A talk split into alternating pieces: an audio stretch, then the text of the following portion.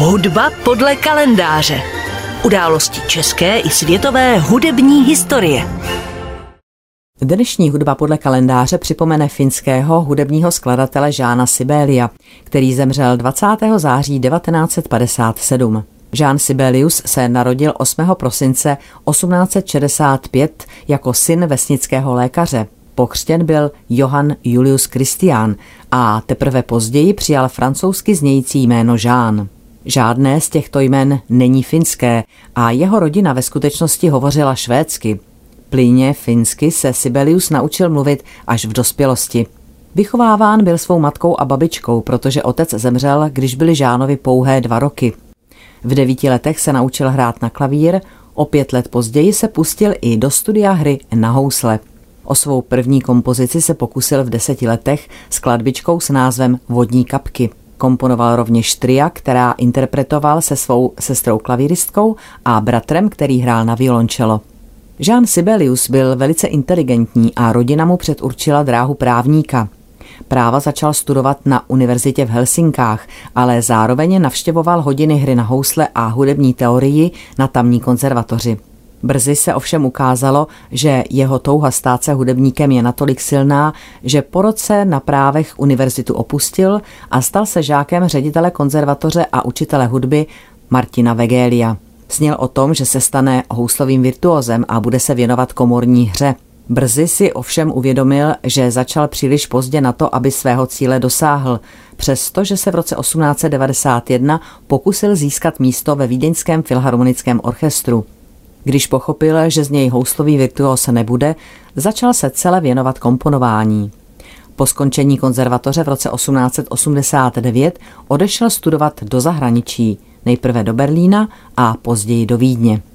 Sibelius byl velkým milovníkem finských dějin a když slyšel symfonii Aino svého staršího krajana Roberta Kajanuse, která byla inspirována finskou národní epickou básní Kalevala, rozhodl se napsat též velkou orchestrální skladbu na toto téma. Vznikla tak jeho symfonická báseň pro sbor a orchestr Kulervo, pětivětá symfonie o stopáži 80 minut. Skladba byla okamžitě označena zamezník finské národní kultury. V době ruské nadvlády nad Finskem se Sibelius zblížil s nacionalistickým hnutím. Projevem toho byl i jeho sňatek s Ainou Jernerfeltovou, dcerou finsky hovořící nacionalistické rodiny. A od této chvíle byl považován a pravděpodobně i sám sebe on považoval za hudebníka a skladatele bojujícího za práva lidu.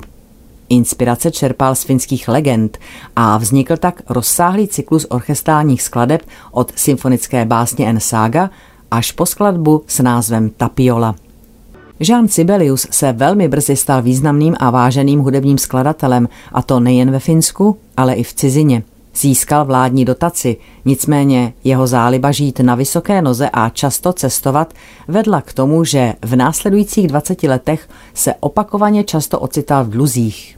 Začal tedy od roku 1892 vyučovat na Helsinské konzervatoři skladbu. O pět let později se také ucházel o místo ředitele hudební školy Helsinské univerzity, ale přednost dostal jeho přítel Kajanus, jenž byl propagátorem a dirigentem jeho skladeb.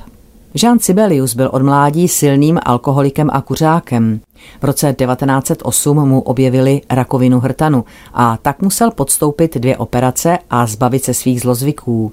Žil ještě další půl století a nadále požíval velké úcty i slávy. Nadále také často cestoval do zahraničí, aby řídil provedení svých skladeb a v roce 1914 získal čestný doktorát na Jalské univerzitě.